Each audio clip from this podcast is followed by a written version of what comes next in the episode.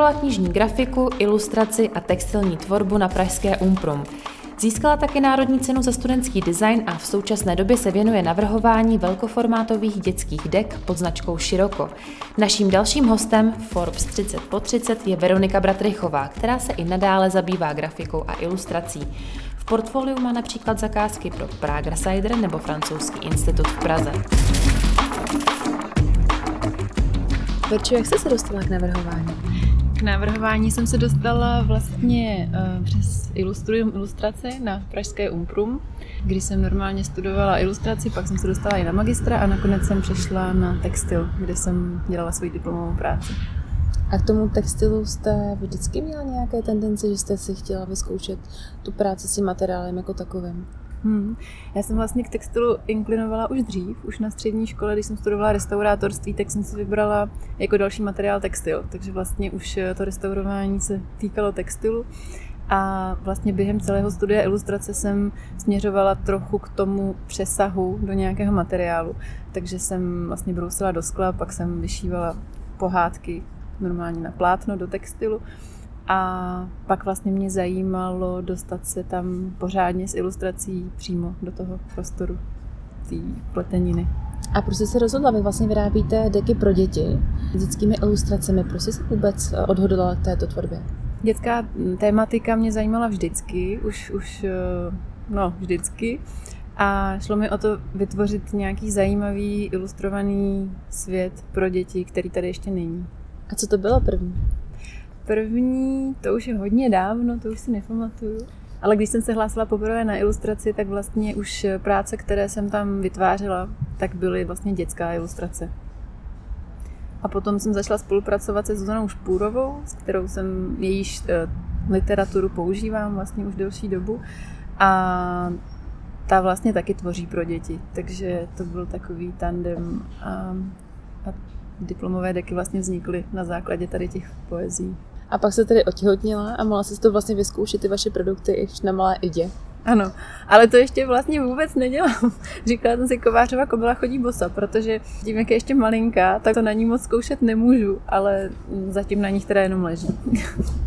tak jsou již čtyři měsíce a plánujete třeba, že byste pro ní navrhla ještě nějaké jiné produkty? Právě eh, teď, jak nemůžu moc eh, tvořit a jenom přemýšlím ve chvílích nějakých volných, tak mě napadají další produkty a ty se budou týkat dětí, ale i normálně dospělých.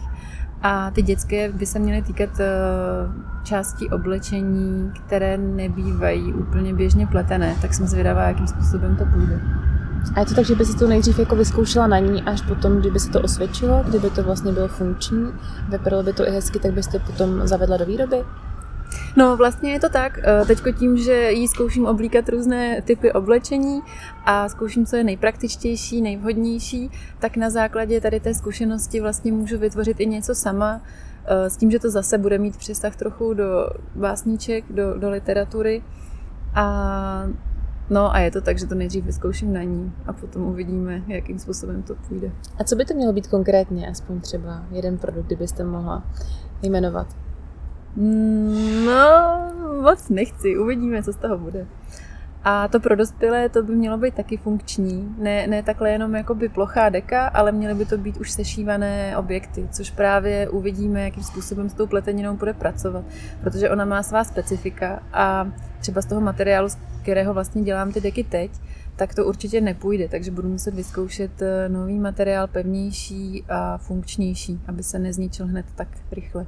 A vy tedy vyrábíte z merinovony, potom z akrylu a ten funkčnější materiál, to si představujete pod tím co, nebo co by to mělo být nejlíp? Funkční materiály jsem si představovala, jako třeba Nike nebo Adidas dělají pletené boty. Já nevím, jestli si toho někdo všimnul, ale poslední rok, dva jsou na trhu pletené boty a ty jsou právě přesně z těchto těch strojů, na kterých já dělám deky, akorát jemnější rozlišení. A ten materiál je podle mě nějaký jako syntetický, není to teda přírodní, ale hold, když člověk chce udělat nějaký jako praktický funkční objekt, tak se tomu asi nebudu moc vyhnout. Takže bych ráda vyzkoušela nějaký nový materiál tímhle, jako tímhle směrem. A spolupracovat byste chtěla i nadále s Kamou, protože vy jste měla nějaký problémy vlastně s tou výrobou na začátku, že jste nemohla sehnat velkoformátový pletací stroje a našla jste až u českého výrobce Kama. Mm-hmm. A mělo by to i nadále probíhat tam? No, musím, jejich jsem se ještě neptala, jestli jsou ochotní uh, vlastně do těch strojů zkusit nový materiál, protože já teď používám jejich, jejich materiál a svoje příze, které jsme vyzkoušeli a jsou možné. Jakoby na těch strojích to funguje. A Nevím, jestli budou ochotní zkoušet se mnou jakoby nový takovýhle materiál, ale myslím si, že by jsem se s nimi byla schopná asi domluvit, protože jsou velmi vstřícní a spolupráce s nimi je opravdu hodně příjemná. A na začátku jsem zkoušela najít někoho, kdo má takhle široké stroje, protože vlastně už moc výrobců se tímhle směrem neubírá, protože přece jenom jsou docela drahé a ne vždycky je prakticky využijí, protože většina lidí dělá třeba svetry, čepice, menší materiály, kde stačí uší stroj, tím pádem menší náklady, ale kama z nějakého důvodu je, jsou staromilové a mají rádi velké stroje, takže tam mají pořád asi tři nebo čtyři, teď mají vlastně jeden nový, uh, široké stroje, na kterých jsem byla schopná i své velké široké deky zhotovit. Co se týče investic eh, do výroby, do nových produktů, a plánujete se spojit s nějakým investorem nebo respektive máte už nějaké nabídky? Po mém uvedení ve Forbesu 30 po 30 se mi ozvali asi tři investoři s tím, že uh, Teďko s tím posledním uvidíme, jakým způsobem se domluvíme. Ještě jsem se s ním nesetkala, takže uvidíme, jaké to bude.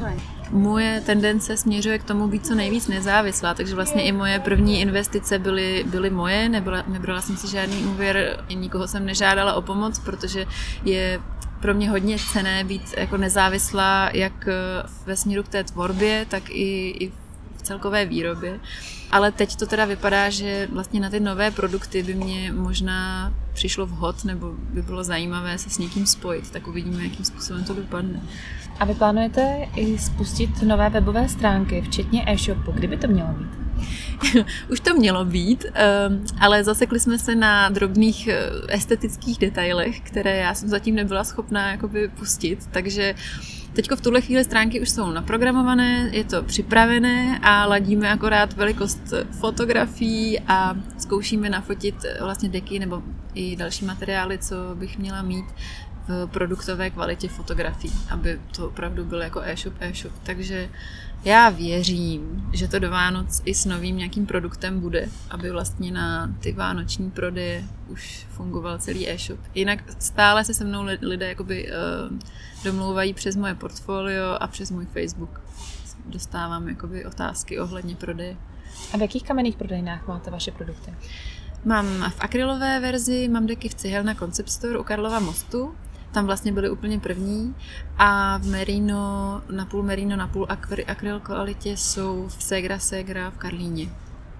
A to, že tam mají teď nějaké výrobky pro děti. A kolik kusů prodáte měsíčně?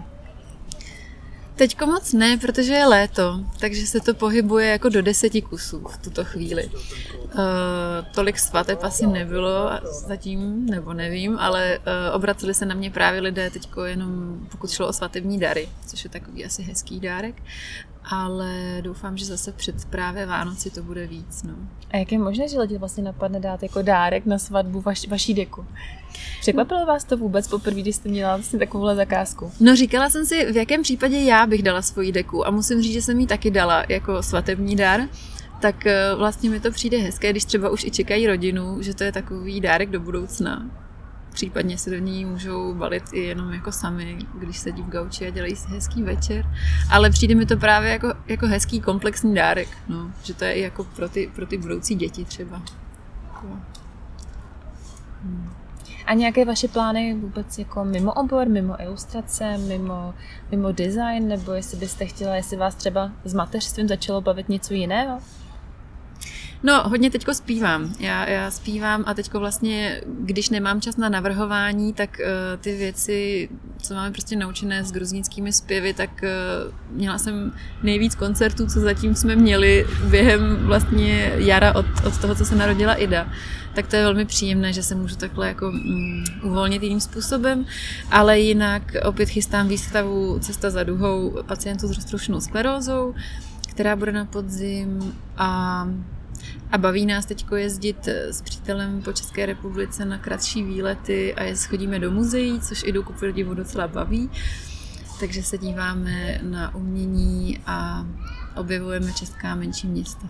A říkala jste, že se věnujete zpěvu.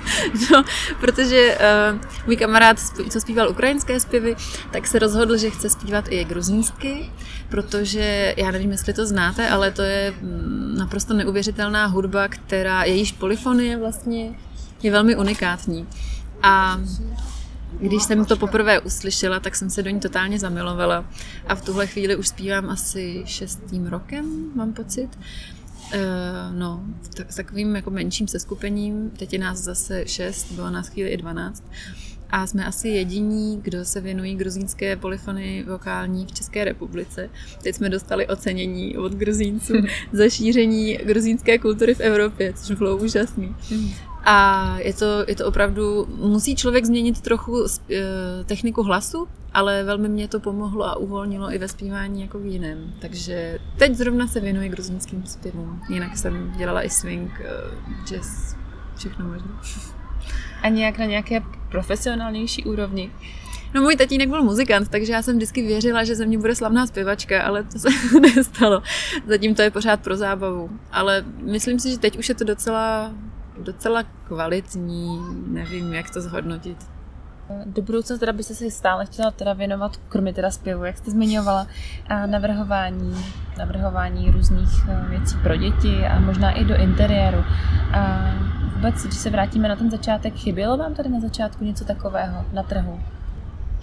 No, pro mě bylo vždycky důležité, když jsem se zaměřovala na to, co bych já chtěla tvořit, aby to bylo něco, co jsem neviděla, nebo mm, něco, co by rozšířilo vlastně to, co je pro ty děti potřeba. A já jsem vždycky chtěla ve svých věcech mít eh, českou krajinu nebo přírodu jako takovou, roční období, střídání ročních období, protože si myslím, že skrz přírodu a přírodní tvary je vlastně poznávání světa pro mě nejpříjemnější a to bych chtěla předávat i dětem, kterých se to týká.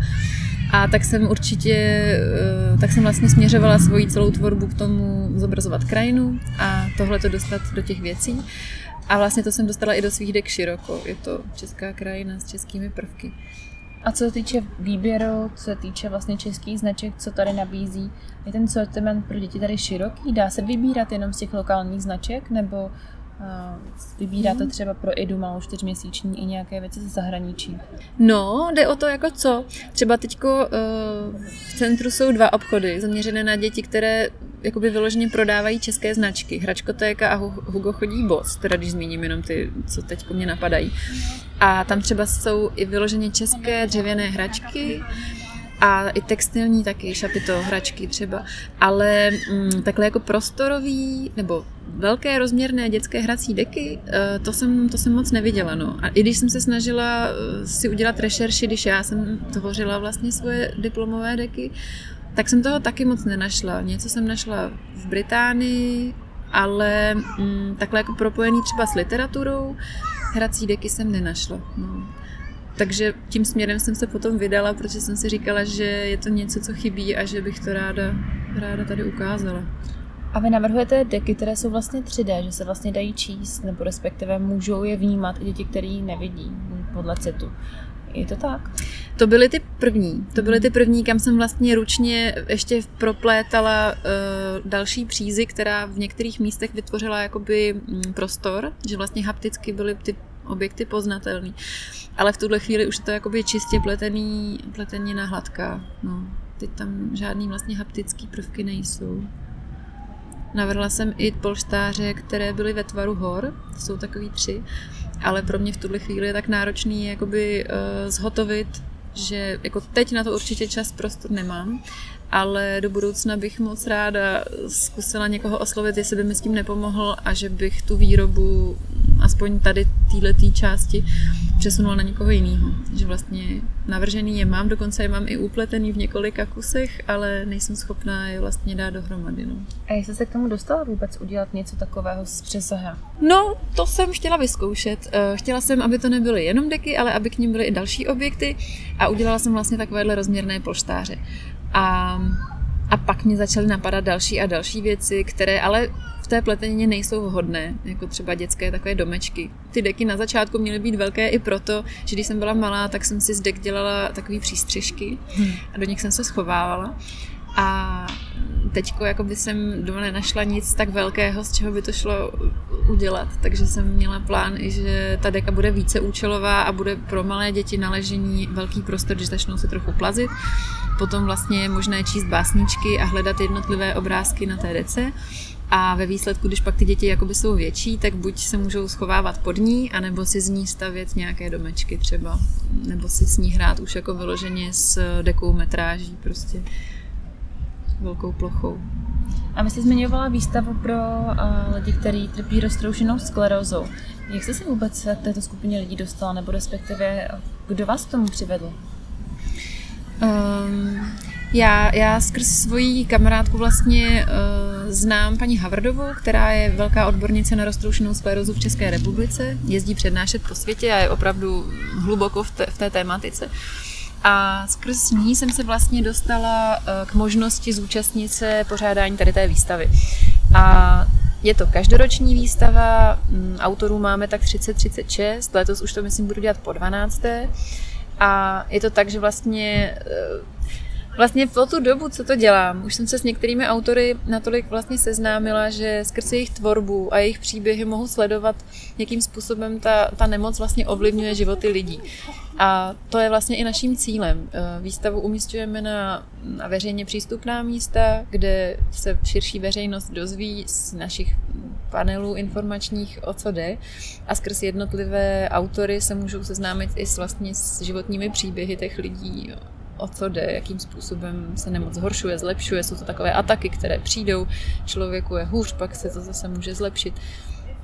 Už nám dokonce po těch 12 letech asi čtyři autoři zemřeli, takže to je takové jako by vždycky jsou to takové osobní příběhy. No. A tvoří různé věci. Jsou to teďko nejčastěji fotografie, které vlastně jsou pro ně nejjednodušší, protože zaznamenávají rychle to, co je kolem nich ale zároveň oblíbený, oblíbeným tématem byla třeba korálková tvorba, protože je to jakoby práce jemná motorika rukou a tím, že oni vlastně se snaží nějakým způsobem navlíkat korálky, tak si udržují tu, tu jemnou motoriku. Nebo měli jsme i keramiku, nějaké textilní věci, básničky a i dokonce příběhy, povídky. A kresby a malby samozřejmě. No.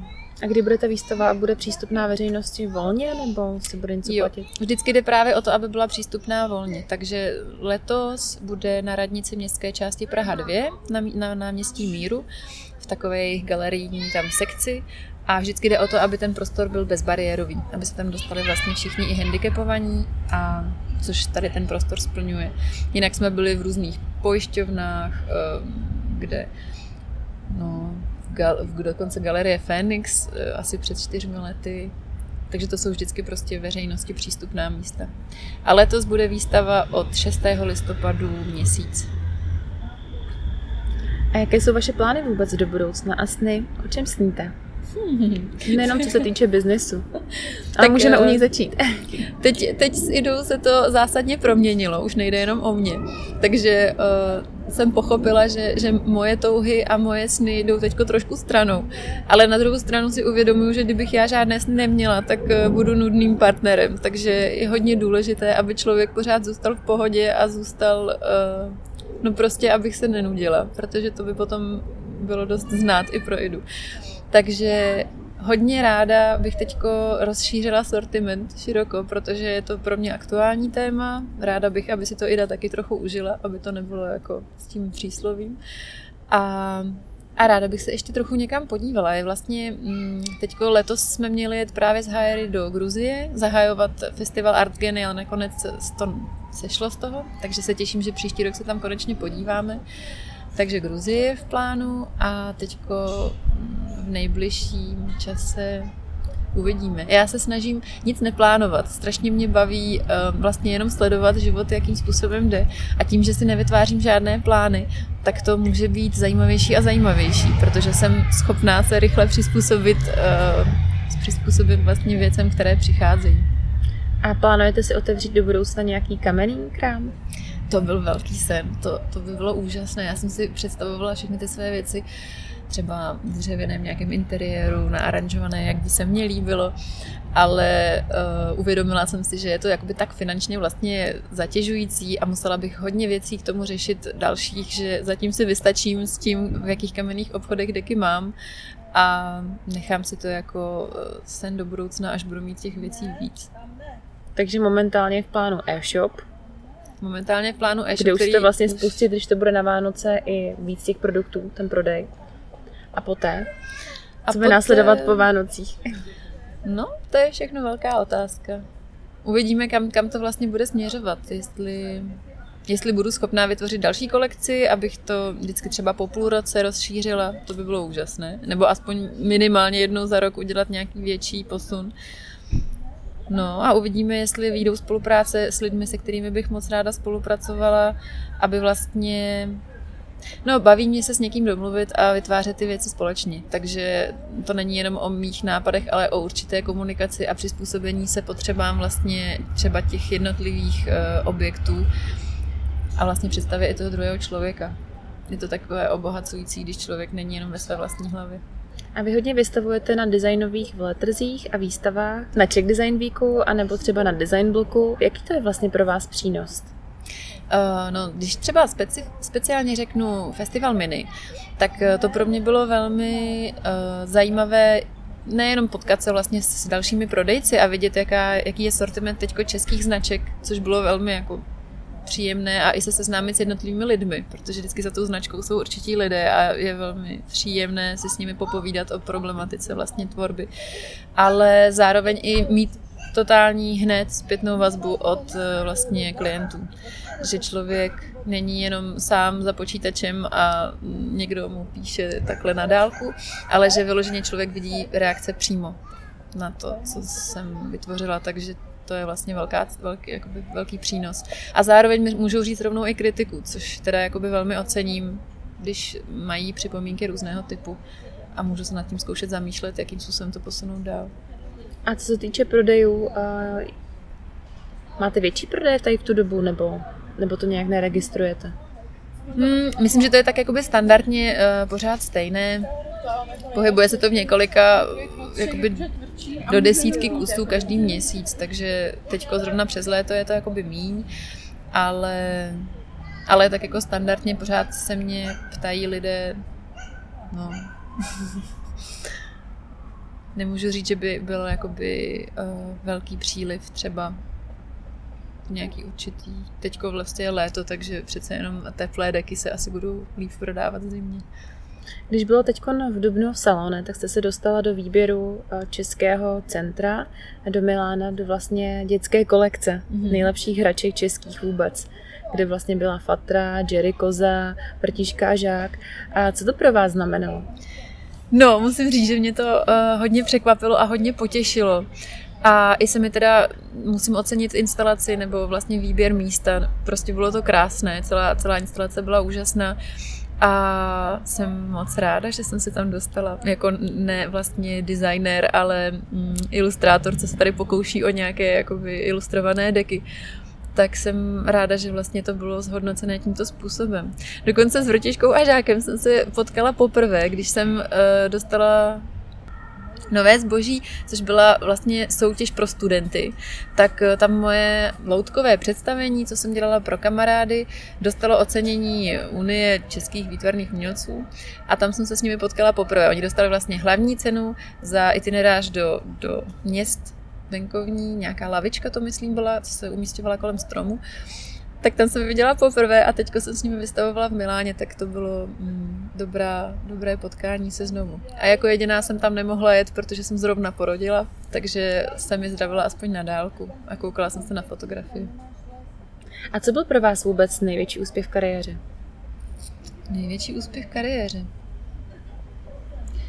No, to asi asi těžko říct, eh, ale mm, jakoby dostala jsem různé ocenění v průběhu svého studia, protože jsem ráda posílala věci na různé soutěže. Třeba nejkrásnější knihu za svoji haptickou knížku pro nevědomé, to bylo v sekci učebnice, ale asi nejvíc opravdu oceňuji, nebo jsou pro mě nejcennější teďko ceny, nebo jak to říct, přínos, který, který mají vlastně deky široko, protože jsem uh, poprvé za celou svoji tvorbu jsem si tím nějakým způsobem vnitřně jistá. Jakože předtím to byly vždycky takové pokusy a nějaké jako výstřely, nebo nevím, jak to říct, ale teďko s tou pleteninou přišla určitá vnitřní jistota, kdy se vlastně směry v mé tvorbě střetly v jednom bodě a, a vlastně tady jako s těmi dekami jsem si nejvíc, jako je to pro mě nejpříjemnější všechno, co se týká jich. Takže asi až, až v této době. Je vtipné, jak člověk jakoby v průběhu svojí tvorby si říká, tak tohle to jo, jo, to už přijde mi docela nějakým způsobem, že někam směřuje a pak vlastně najednou se to všechno potká a nastane určitý klid a, a to se vlastně stalo teď s dekami široko, kdy já věřím a cítím, že v něčem takovém jsem se jakoby vnitřně našla. A co výběr 30 po 30? A ah, výběr 30 po 30 to byla spíš taková srandička. Já jsem, když, mě, když jsem byla oslovena, tak jsem eh, vysvětlovala, že to musí být nějaký omyl, že přece ještě nejsem tak velká firma nebo nejsem tak strašně úspěšná jako třeba Adam Ondra, ale moc se mi líbilo tam vlastně být a s těmi lidmi se seznámit, protože to jsou všechno jakoby fakt super, super sympatičtí lidé, takže jsem byla moc ráda, že jsem byla vybraná. Já vám přeju hodně štěstí, hodně úspěchu v budoucí kariéře, ještě s novými produkty a i s malou idou. Děkuji moc, moc ráda se, taky, se s vámi za rozhovor.